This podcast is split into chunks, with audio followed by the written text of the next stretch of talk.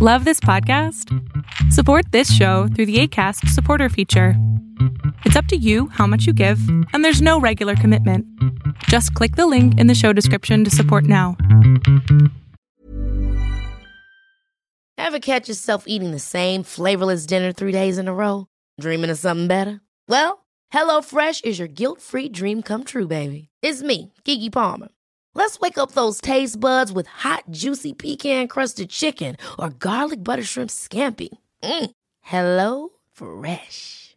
Stop dreaming of all the delicious possibilities and dig in at HelloFresh.com. Let's get this dinner party started. Hey, it's Ryan Reynolds, and I'm here with Keith, co star of my upcoming film, If, only in theaters, May 17th. Do you want to tell people the big news? All right, I'll do it. Sign up now and you'll get unlimited for $15 a month in six months of Paramount Plus Essential Plan on us. Mintmobile.com slash switch. Upfront payment of $45 equivalent to $15 per month. Unlimited over 40 gigabytes per month. Face lower speeds. Videos at 480p. Active Mint customers by 531.24 get six months of Paramount Plus Essential Plan. Auto renews after six months. Offer ends May 31st, 2024. Separate Paramount Plus registration required. Terms and conditions apply if rated PG. Hiring for your small business? If you're not looking for professionals on LinkedIn, you're looking in the wrong place. That's like looking for your car keys in a fish tank. LinkedIn helps you hire professionals you can't find anywhere else, even those who aren't actively searching for a new job but might be open to the perfect role. In a given month, over 70% of LinkedIn users don't even visit other leading job sites. So start looking in the right place. With LinkedIn, you can hire professionals like a professional. Post your free job on linkedin.com slash achieve today. This episode is brought to you by Kitcaster. Kitcaster books you on top podcasts. How do funded startup founders attract prospects and talent? Podcast interviews. How do entrepreneurs with exits find new deals? Podcast interviews. How do C suite execs differentiate in crowded markets? Podcast interviews. Kitcaster books you on top podcasts. Click the link in the show notes for a special offer. Celebrate good conversation.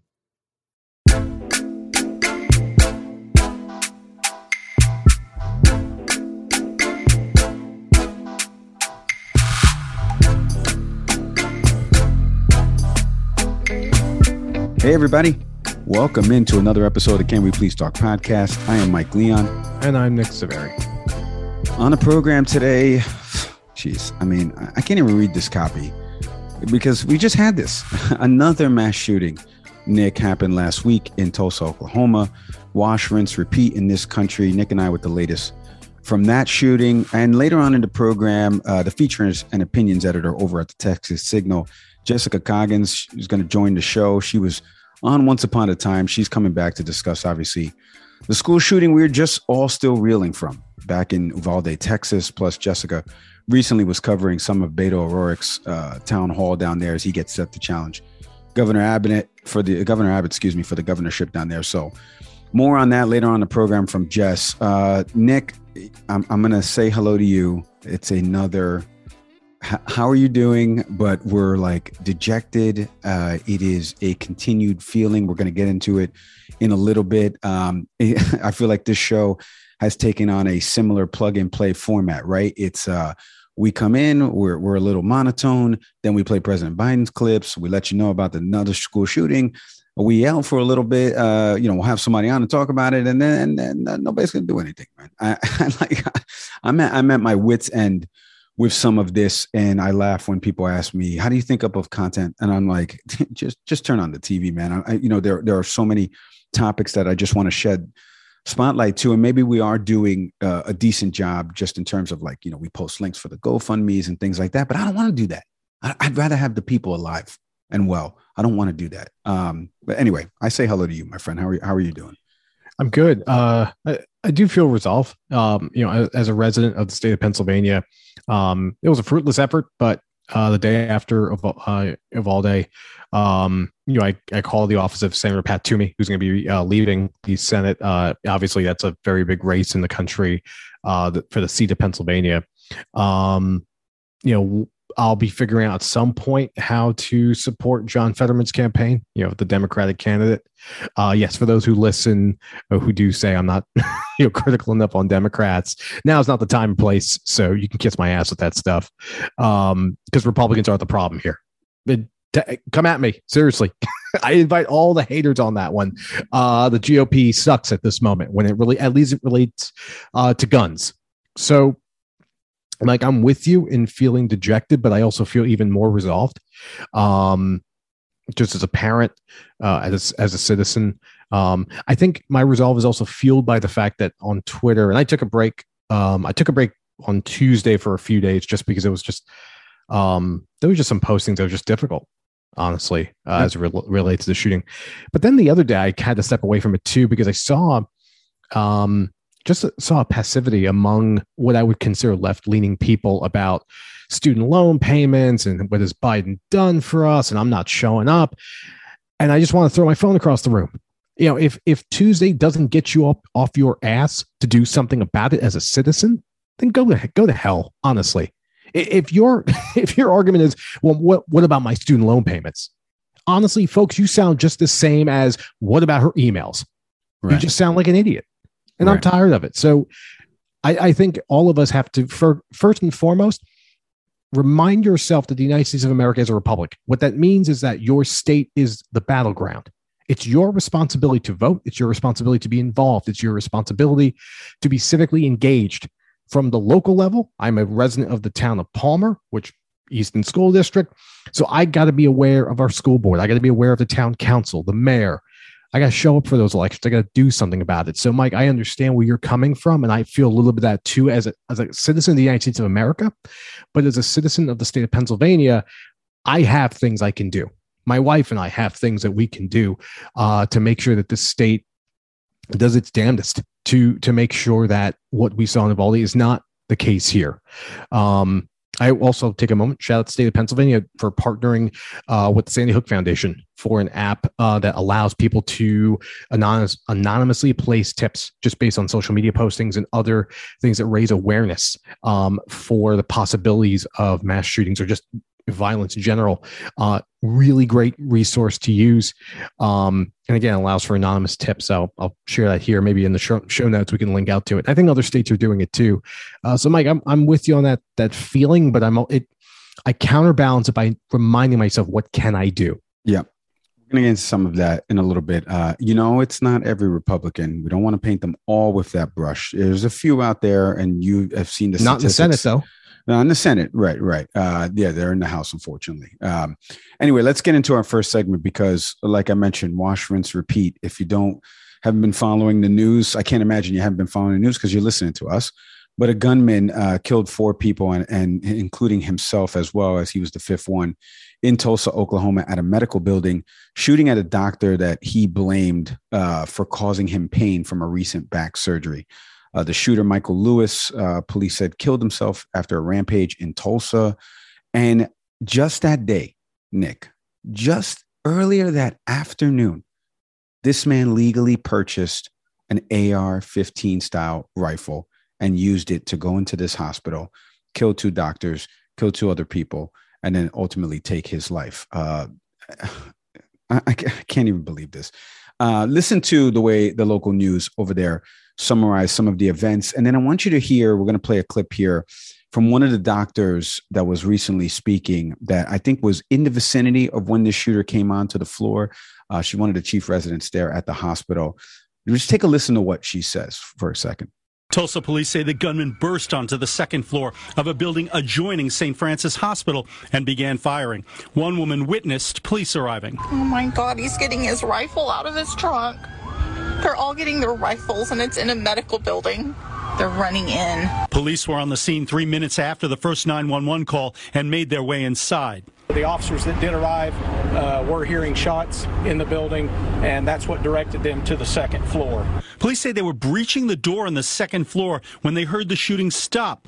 They then found the suspect who had killed himself. We have confirmed he had one long gun, a rifle, and one handgun uh, on the scene. Police say the gunman was going to the second floor for a reason, but they wouldn't say why. The floor houses an outpatient surgery center and a breast health center. When police made a thorough floor search after the shooting, they found one person still hiding in a closet. We are supposed to be the ones that are caring for others during tragedies like this. To think that our caregivers were the victims uh, is just incomprehensible to me. They died while serving others. They died in the line of duty.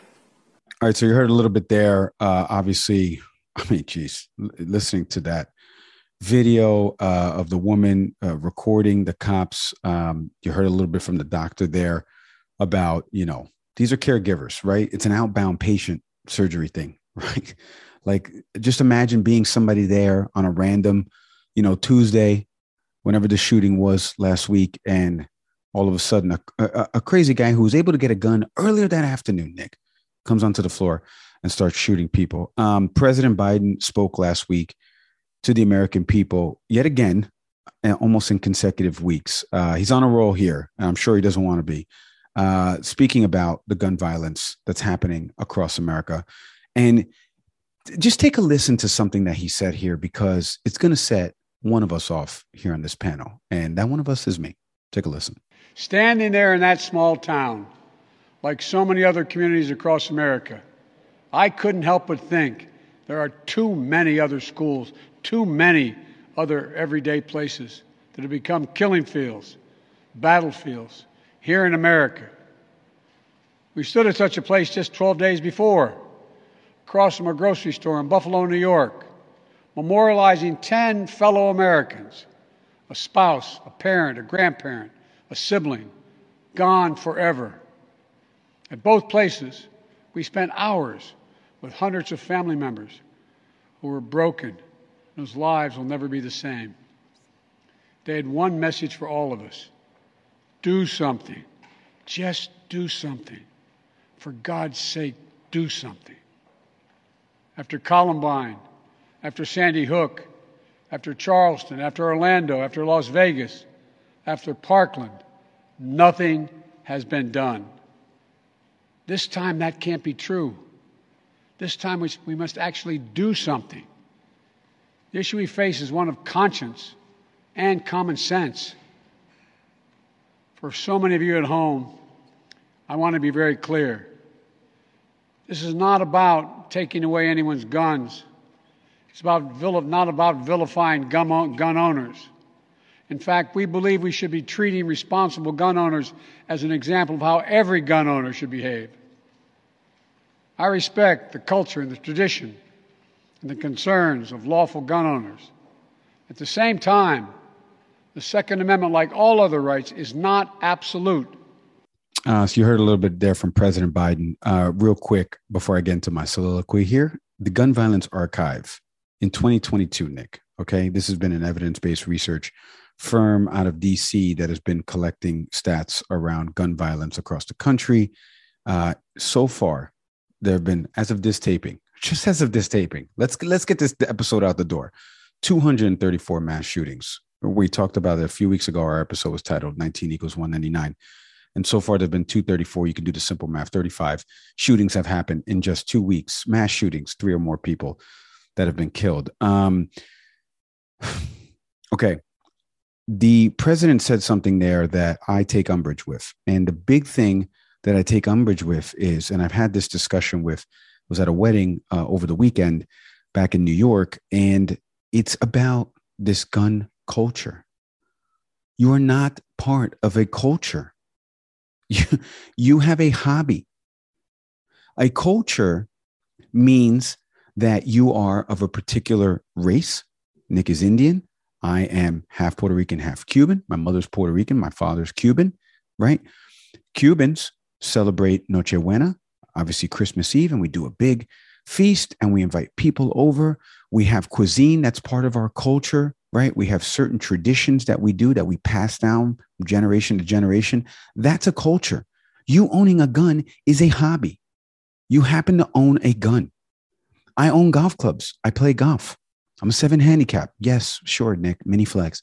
But what uh, what I'm saying there is is that they're equatable. Okay, it's a hobby. It is a hobby. You're using it for protection. And I don't want to argue here with the sensible gun owners like I did with that person who was at this wedding until he made a pivot. His pivot was we agreed about AR 15s. His next sentence was, and then they're going to, it's not going to stop there. They're going to come for the guns I have. And my argument was, so freaking what? If the guns you own are causing harm to the greater society, we need to stop selling those guns. We need to uh, verify the people that are getting those guns. No one is coming door to door to get your guns, but if they do, so what? People are dying. Little kids are dying. They are dying because that gun that you are holding so tight to, that you feel is part of some culture that you've made up that is not a culture, people are dying because of that. And you continue to fight vigorously for some stupid culture that does not exist. It's the same thing with what happened on January 6th. It's people, the people that died on January 6th, so what? I say to that, so what? This is Mike Leon's opinion now. Just like I said to Ayman Mohyeldin, whose podcast was based on somebody who died that day. Why should I care about somebody who died based on a lie? It was a lie. The election is not stolen. It's not stolen. You are not part of culture. You grew up around guns. Cool. Not a culture. It's a hobby. And if tomorrow the government comes and takes my golf clubs because somebody, a, bunch of people have died at mass golf club smackings, let's call it for lack of a better term, I'm going to say, damn, uh, so we got to do something about this.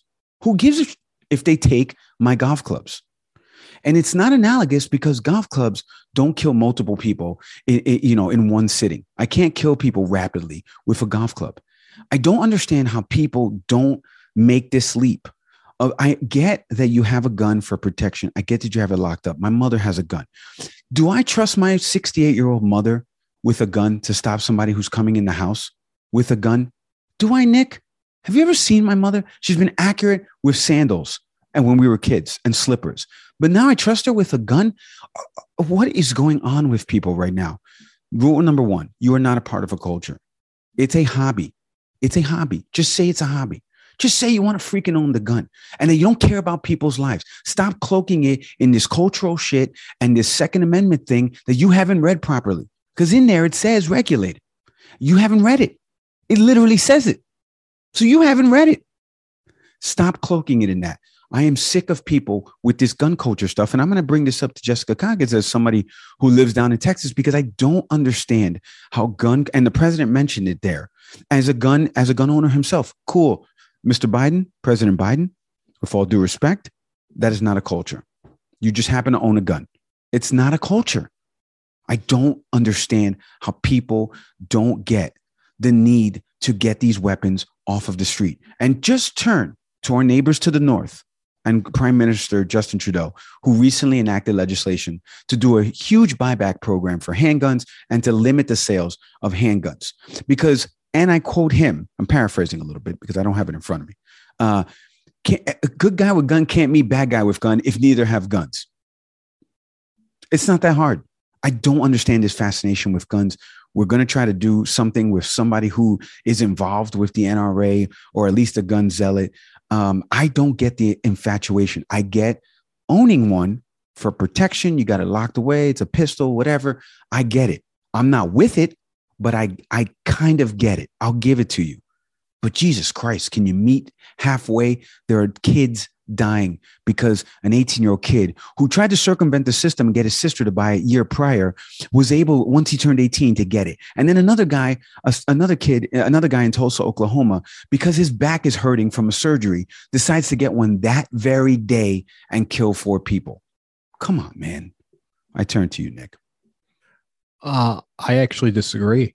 Um, oh, the the concept of culture here is is very real to gun owners. Uh, the culture that they subscribe to is, for many, what they consider America. Um, the association with the Second Amendment about guns is the idea of protection. Uh, there's a really good quote that someone had tweeted recently uh, at, that kind of points to this idea that you know why the need for guns well, in a country that historically was basically stolen, and there's no argument about that, um, predominantly built on the backs of unpaid labor in portion, significant portions of the eastern seaboard. Well, if you historically have been built that way, then there's a fear that one day what happened in the past will come back on you. And what's the way to prevent it? Guns, actually. would be one way. Notice that property theft in the in the United States, we often associate that with guns. Like I keep a gun in my home, right? I actually don't.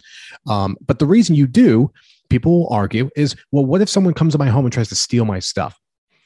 Think about that for a minute. Think about the idea that you're so worried about your shit that you feel the need to keep a, a, a weapon of a tool of death in your home. There is a culture behind this. And I would argue that for many, it's what they it's what they define as America. It's not the one for me. I tend to think of culture in the American context as as one of of diversity because historically that's how this country was been built. Um, although they won't teach you that in the te- in the you know history classes right now. Shout out to CRT, I guess. Right, right. The teachers, uh, the teachers, yeah. we can't trust them with the curriculum, Nick, but we can trust, we trust them with, with guns. guns. Yeah, we can trust them with a gun to shoot yeah. down the, the, guy. Yeah, better strap up. Um, right, right. But but yeah, no, I I understand what you mean, and it's funny because we've had this conversation when it comes to like Twitter and what do we define um, as privacy and ownership, you know, right. from a media company standpoint. But yeah, no, I I ardently push back because what's been manufactured with the gun culture argument is something I always bring this back, bring this back up. When Ronald Reagan was governor of California, there was an assault rifle ban. It was in place because of the Black Panthers. You can look this up. So at the time, we associated, or they, conservatives, associated gun ownership, certain level of gun ownership, with the Black Panthers. The book right there, Black Against Empire. It's a story of the organization uh, uh, of the Black Panther Party. Um, so at the time when the association with guns was for Black people, Black militants, immediately the government said, whoa, whoa, wait a minute, wait a minute. We, we can't let this be, you know, run wild. But then suddenly in the 70s and 80s, when conservatives put forward the argument about protectionism and conserving our values, that's a very important word here conserving, protecting. Well, what can I do to protect it? Well, if you've been fed the lie that you're losing something, because white people disproportionately aren't really losing anything, um, then you will feel the need to protect it and you will purchase a gun. Couple that with the amount of money that's just fueled into political campaigns partly from the NRA, but also from gun manufacturers. All of that adds up to a narrative that we like to tell ourselves about the need to own a weapon. I'm at a place now where I do think there's a conversation to be had about what prompts you to buy an AR 15 or any type of weapon of that level. Like there should be a conversation if you walk into a store and that's the gun you choose to buy, that there should be a discussion of it. Uh, as Mike had pointed out about the Second Amendment, yes, it says specifically a well-regulated militia, folks. That's called a police department, and that's that's where we are. It is certainly a culture. It's certainly one that's been fomented by conservatives for for a generation now, and it's just playing itself out every time we see someone buy this kind of this kind of weaponry. And I'll be clear, I I, I understand where Biden's coming from. I think there is this concern that people that gun owners have of of just any type of gun that you own could be confiscated we're not Cuba. we're not a communist country. The, the argument is not to go into your home and take your weapon. What the argument is, is having an honest dialogue about what weapons should Americans be allowed to own. And the slippery slope argument that comes up often with guns is stupid because we don't see that slippery slope argument play out with the First Amendment. There are certain pieces and there are certain laws and policies in place, but in general, nothing stopping that amendment or for you to have access to the freedom of speech. It's the same thing with guns. It's very easy to say there are certain guns that citizens can own and there are certain guns you cannot own. Period. End of sentence. That does not argue against the Second Amendment. But for, for many conservatives, especially those who are getting money from companies that produce AR 15s, right? Then that's the point.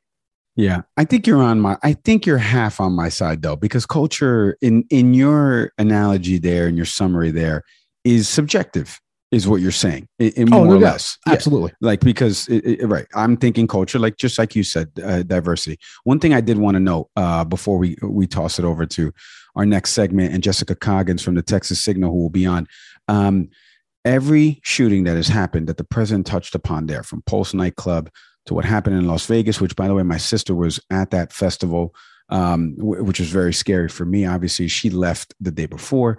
Um, to all the shootings that have happened, El Paso, Santa Fe High School, et cetera, et cetera.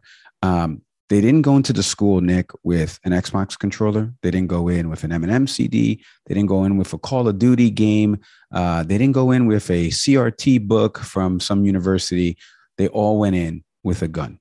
I leave you all with that because there's one common denominator in all of this. And in some instances, the police were so afraid of the weaponry that the person had that they had to call for more backup.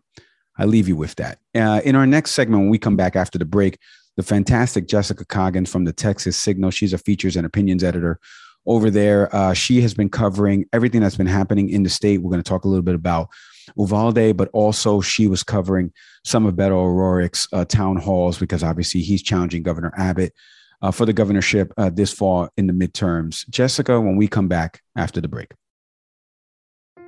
The presenting sponsor of this episode of Can We Please Talk is Athletic Greens. Nick, athleticgreens.com. Now, come on. Everybody knows you've talked about it on the show, how good it is, how it's helped you. You're looking lean, mean for the people watching on YouTube. Tell them about how Athletic Greens has been helping you.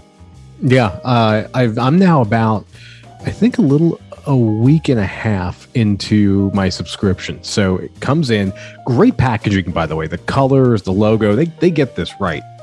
Um, in addition to that, I got Mike's gonna probably talk about this in a moment, but travel packs. You know, it's easy mm-hmm. enough to get the bag, but the bag is what I'll talk about here. Got a great bag. It's about 30 days supply, one scoop, 12 ounces of water, shake it up in the bottle that they'll provide you, and you will feel fantastic. I'm at a point now where I don't start my day without it. And they recommend start on an empty stomach. So as soon as I get downstairs, while the coffee water's brewing, and you know how I feel about coffee. We do. I'm pounding my athletic greens, feeling supercharged. Coffee just gets me straight. And I'm I'm good to start my day. I can't I can't start my day without it, Mike. Nick loves athletic greens. We love athletic greens here. One delicious scoop of AG1, and you're absorbing 75 high quality vitamins, minerals, whole foods source superfoods, probiotics, and adaptogens to help you start your day right, just like Nick mentioned. This special blend of ingredients supports your gut health, your nervous system, your immune system, the energy that you have throughout the day, folks, recovery, focus, aging, all of these things with one scoop, just one scoop, Nick, of AG1. Uh, listen, folks, right now, it's time to reclaim your health and arm your immune system with convenient daily nutrition. No need for these different pills and supplements that you're looking out for your health. You don't need that. Athletic Greens has got you covered. And by the way, to make it easy, for being a listener of Can We Please Talk, Athletic Greens is going to give you a free one year supply of immune supporting vitamin D and five free travel packs with your first purchase. All you have to do is visit athleticgreens.com backslash emerging, E M E R G I N G. Again, athleticgreens.com backslash emerging. You don't want to go to that? Click the link in our show notes. That'll take you right to there. It's time to take ownership over your health and pick up the ultimate daily nutritional insurance. All right, she's back again with us from the Texas Signal, the features and opinions editor over there. Uh, Jessica Coggins joins us back on the Can We Please Talk podcast. Jess, Mike, and Nick, thank you so much for hopping back on the podcast with us. Uh, well, it's great to see y'all, although I know that we are talking over some very tragic circumstances that have been happening. Hmm. You know, Jessica, I'm so glad that you said that. I, I want to get first your takeaways on the tragedy in Uvalde. You, you and I are both members of the Hispanic community. I know Uvalde is a, a predominantly Hispanic town, a small town. You're a Texan yourself. Give me some of your early takeaways uh, when you heard about this tragedy. Is it something for you that says, like, oh, not again? Or is it because of the way the gun culture is down there is this something that, are we just becoming numb to this specifically in the state of texas? I mean you know there's a lot of factors that played into this. Uh, now you will hear many especially on the texas gop those factors will be things like doors or uh, video games mental health crises. That's not to say maybe there aren't some things but the number one thing is still guns. And here in texas this is an easy place to get guns. And this is what happened with this individual who was 18 years old. Uh, that is, you cannot purchase alcohol, you cannot purchase chewing tobacco, but he was able to acquire an AR 15. and he goes into this school and we all saw the images and they were so tragic uh, 19 children were killed two teachers were, were killed uh, the spouse of one teacher joe garcia he he died essentially of a grief heart attack two days later and then that's not even to say the the amount of ptsd that is going to occur for this community for those children for those families um, and, you know for me, it, it was one of those things when, as it was unfolding, it feels like, how can this happen? But also, we know that this happened. Why aren't we stop another one from happening? Jessica, you know, it's obviously reminiscent of what we what we all saw, specifically to those in Texas about El Paso, mm-hmm. uh, not too long ago. Um, under this recent administration, is the feeling that is the feeling that there is an almost an expansion of, of access to guns or a dere- or a further deregulation as opposed to other states in the country? You know, in Texas, uh, after El Paso, the the governor, Governor Greg Abbott, he did say that you know we will look at options. Uh, that did not end up happening. Uh, they did not call a special session into the Texas legislature. In Texas, the legislature meets every two years. Um, so the last session was was in 2021, and you know, sure enough, we actually ended up passing more uh, gun laws, uh, including permitless carry. So now any individual over the age of 21 who is not a felon, they they do not require a permit to to carry carry a handgun throughout the state. And that's just one of several laws that have been passed in the last couple of years um, you know, I, I, I was at an event for Beto O'Rourke, and he mentioned the fact that since Abbott has been in office seven years, uh, the number of children that have died by gunfire has doubled. And I mean, that's that's truly alarming when you think about it. Like, why why should anybody have to live in this environment? I I feel so. I'm not a parent, uh, but I can't imagine, you know, what it's like to to you know be in this environment and having to explain to your kids about about these about what's happening and for them to also go through these safety drills arm shooter trainings um, that just seems wildly unfair jessica you just mentioned uh, Be- uh, beto a moment ago um, you know obviously the the cycle the media has sort of paid attention a little bit to also what's going on there um, just with his speaking out about what's going on, a much needed voice in the state of Texas right now as it relates to discussing guns and from a policy standpoint. It, from what you witnessed the other day, just in paying attention to his campaign, what, if anything, feels different about Beto's momentum uh, in this race as, for the governorship as opposed to the Senate race from years past? You know, I think that people have gotten used to his level of candor. So you know, maybe a couple of years ago, people weren't used to the swearing or some of the colloquialisms he would use, his very direct way of talking, which is actually, I think, what attracted a lot of people to his campaign in the first place. He didn't necessarily sound like your cut and dry politician. Um, you know, in the aftermath of the shooting, he actually confronted Abbott and a number of other Republicans. You can go back to the video and you'll actually hear the, the mayor of Uvalde call him a, a uh, son of a bee, basically. And, um, you know, in the town hall that I witnessed uh, in Dallas recently, uh, he was also very candid about the fact that he's a father. And he brought up the fact that he spent the last week with his his three children. And that very much imbues a lot of his passion for this for this topic. Um, so that i think is is something that people do credit. He also mentioned that he met with the parents of one of the the young children that was killed, Alethea um, Alethea Rodriguez, and you know he really just wanted to listen to to what her parents wanted, and I think people appreciate that. You know, and basically telling them like whatever we can do, we will we will do our best to do, so no other family has to go through this level of trauma.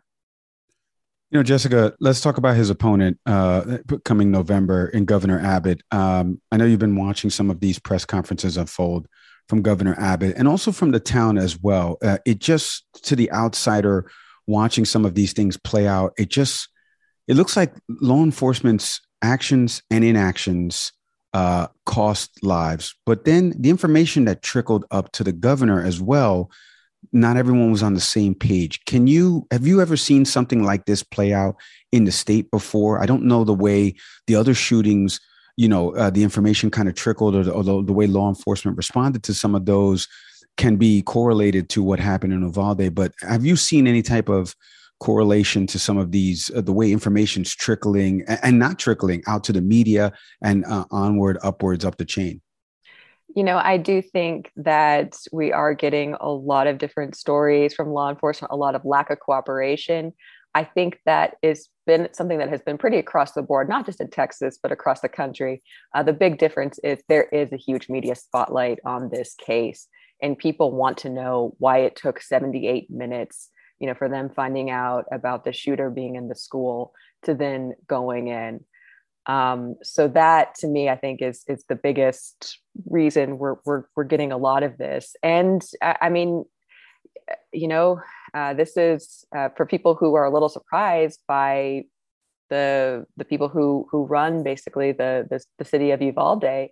You know, South Texas is is is going to be very different than a lot of your larger cities like Dallas, Houston, San Antonio, uh, even though it does have a majority Latino population, their their mayor is is white. He's very very Republican. He actually did not support Greg Abbott.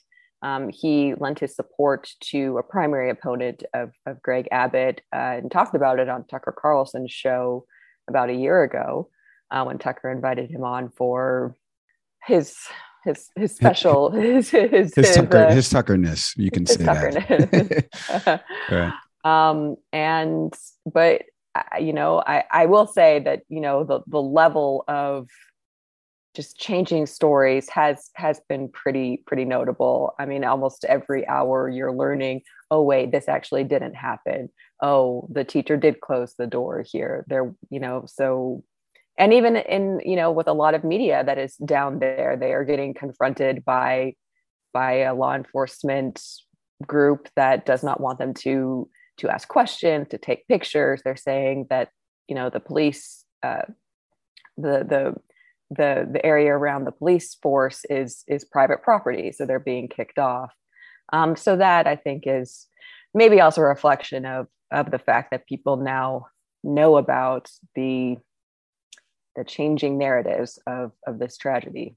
Jessica, it's hard for anyone to, in either, either seeing or listening to you, um, note the the combination of, of not resignation but fatigue. You know, I think many people in Texas are experiencing that. Um, in just the circles that you're part of, um, personally, professionally, you know, as it relates to Texans, is there any sense of even for those who are the most ardent gun supporters, that that there's a just a, a reckoning or a breaking point that we're arriving at uh, due to recent events, and um, it's part of the national dialogue about uh, about just gun regulation. Like, is there any tone that you're that you're sensing in terms of a tonal shift in in Texas with regards to the gun argument? I mean, even in Texas, that obviously is quite quite conservative and has enacted a lot of these pro gun policies um, that actually runs a little counter to what the majority wants. Um, last year, when they passed permitless carry, I was covering a rally that our local Moms Demand Action chapter was doing. And they had commissioned a survey with a, a couple of other gun safety organizations that showed about 60% of Texans, you know, do support some sort of form of, of background check. Um, permitless carry was actually not popular uh, even with law enforcement, uh, a lot of the police unions spoke out against that law. But, you know, we have a very, very Republican state legislature, and they are very afraid of primaries in a lot of these state House districts, state Senate districts. Um, so they will stay very right on this issue.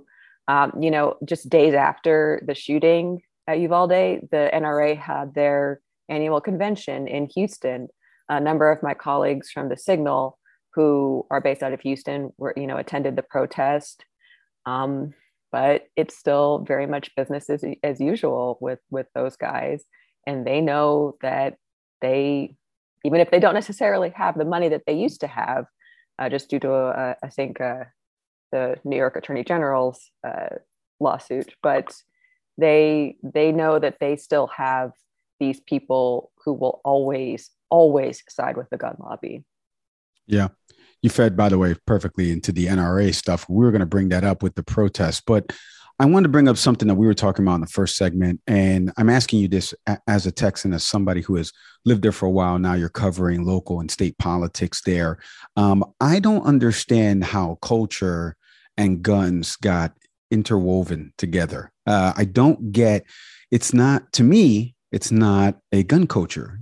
Uh, culture is I am Cuban, right? We eat uh, lechon and we eat picadillo and we celebrate Nochebuena and, and different type of holidays that bring us together from a cultural standpoint. Uh, owning a gun is a hobby, I would argue. Uh, and if tomorrow, as a golf enthusiast, and I made this analogy in the first segment, if somebody uh, said to uh, some uh, a bunch of people were buying golf clubs and killing people at a massive rate, and the government wanted to do something about regulating golf clubs, and maybe even coming to take my golf clubs. I would understand as part of civility, as part of humanity, that we need to do something about this and jump on board. Whether it being surrendering my golf clubs or stopping to play golf or any t- anything that's analogous to this, but the difference is guns kill way more. Why is gun culture a thing? Specifically in Texas. I understand sensible gun ownership and maybe as a hobby letting out some steam going to the shooting range and stuff like that. But why why is the argument always on one side of the political aisle which shouldn't be on any political aisle? It's about guns. These are ki- these are weapons that kill people. But why is it always gun culture. I've heard this from Mo Brooks about how he would carry guns to school. I mean, he said that in a Fox News interview, which is asinine. Uh, I've heard this from Louie Gohmert. Everybody's wrapping guns and culture together. Why do you feel that that's like that? You know, I think that it has.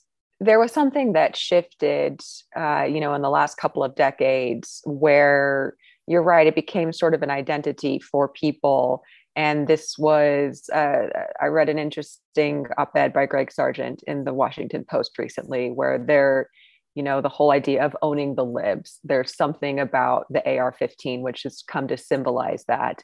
And that has become an important weapon for people, even though if you are a hunter, an AR 15 is not going to serve you well uh, unless you, you you don't want to eat the animal anymore or something. Um, but that I think has been the biggest thing because you go back to the 1970s, the NRA was essentially just an outdoor organization. Um, I think I even had relatives that might have been one-time members just because you know they went hunting, eh, you know, t- twice or three times a year or something like that. Um, but then ultimately, I think they figured out that they could very much uh, you know, prey upon people's insecurities about maybe shifting demographics, about crime being on the rise.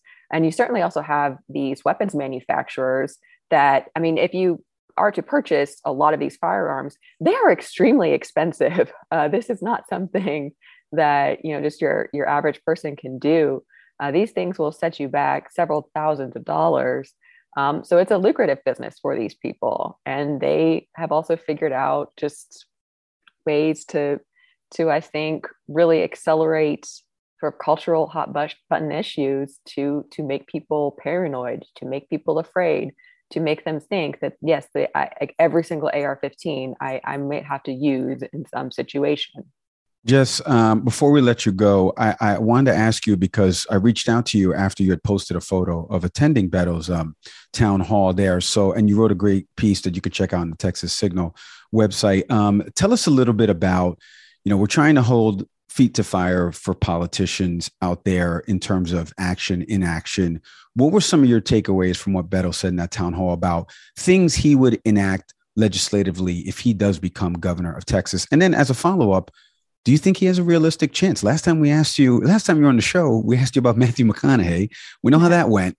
Uh, do we think Beto has a realistic chance of actually becoming governor of the state of Texas? Sure. Um, so at this town hall, which was also the theme of it, was essentially about protecting children and how our current Republican Party has not done that. So he did lay out some concrete steps that he would like to take when it comes to gun safety, uh, universal background checks, safety storage laws, and probably the big one, a red flag law. Um, so in August of 2019, this was a couple weeks after the El Paso shooting, there was a shooting in Midland, Odessa, per- perpetuated by someone who whose own mother was actually very concerned about his mental health. Um, however, he had a weapon, and because we do not have a red flag law in Texas, he was ultimately able to, to murder seven people and injure 25. Um, so if we'd had that red flag law, it's very likely that that, that would not have happened. Um, so those are some of the concrete things that Beto mentioned. But he also tied it into this larger notion of what Texas is and isn't doing for Texas children. Uh, you know, a lot of Republicans have mentioned mental health in the aftermath of the Uvalde shooting. Uh, well, we don't really fund mental health services in Texas. We actually rank 50th out of 51st in terms of access to mental health. One of the big reasons for that is because Texas is one of 12 states that has an expanded Medicaid.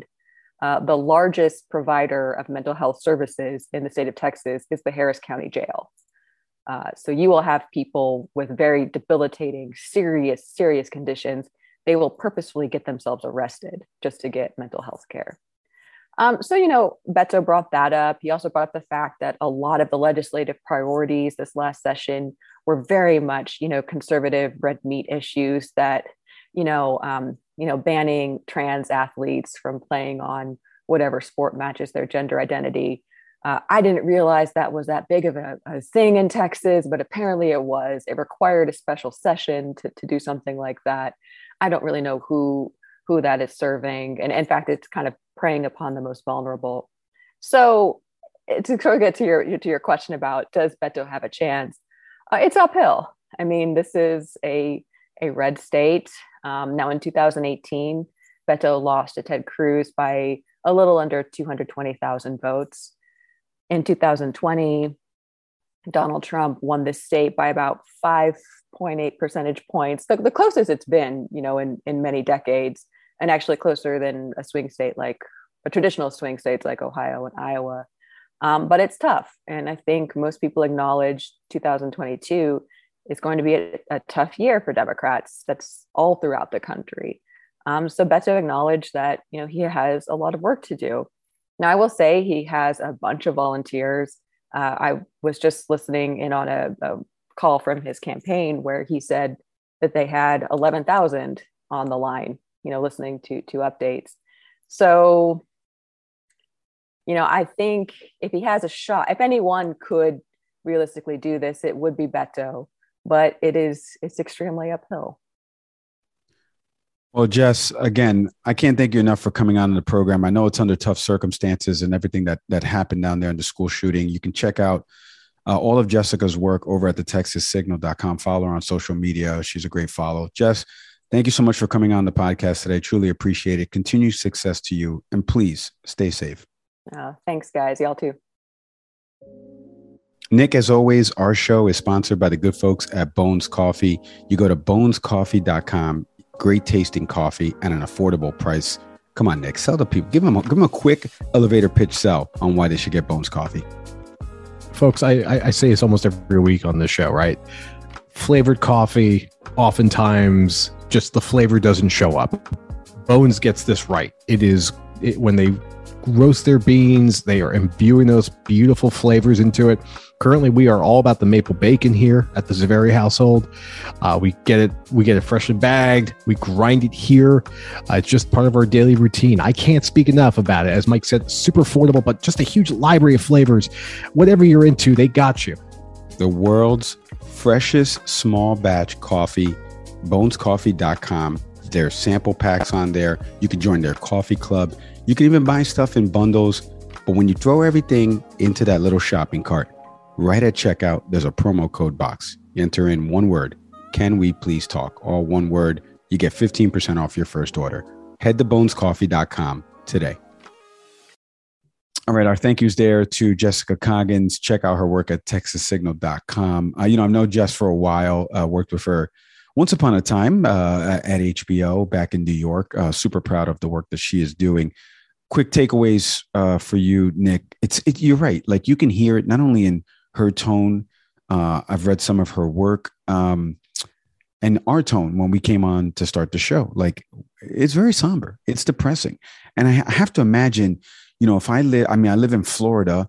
Obviously, you had what happened here in Parkland, but it feels like Texas. And she mentioned a couple, uh, what happened in Odessa.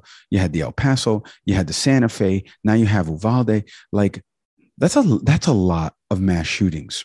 Like that just happened in one big state, right? Where guns are a central theme. And we talked about this in the first segment about culture, but um, you can hear it in her voice. Like, yeah, it's you know, what else can you do? But like you said, a few episodes back. Stay safe and get out there and vote. Uh, takeaways from Jess.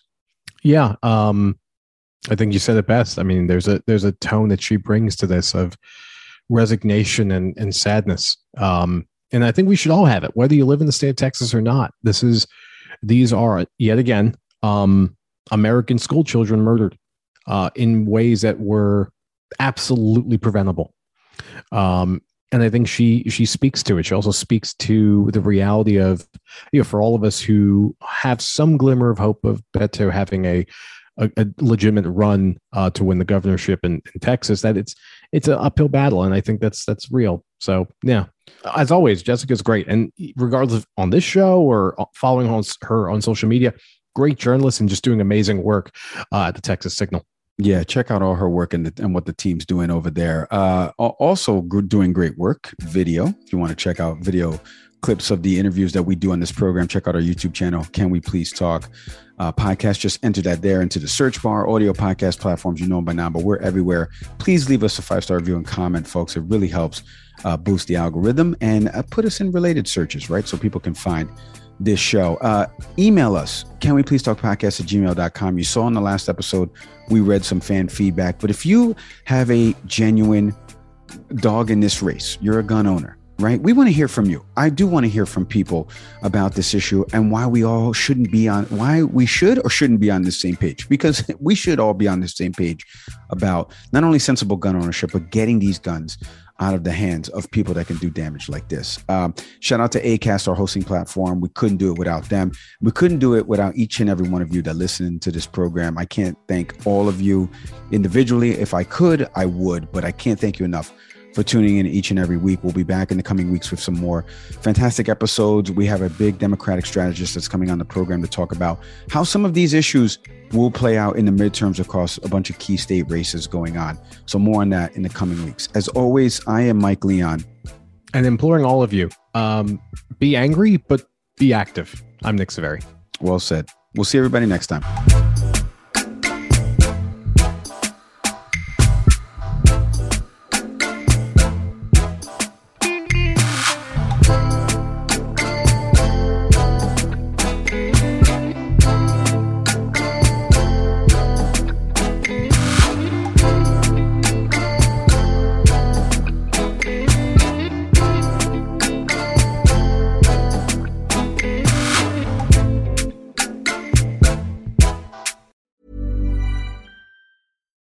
Catch yourself eating the same flavorless dinner three days in a row? Dreaming of something better? Well, HelloFresh is your guilt-free dream come true, baby. It's me, Keke Palmer. Let's wake up those taste buds with hot, juicy pecan-crusted chicken or garlic butter shrimp scampi. Mm. Hello Fresh. Stop dreaming of all the delicious possibilities and dig in at HelloFresh.com. Let's get this dinner party started.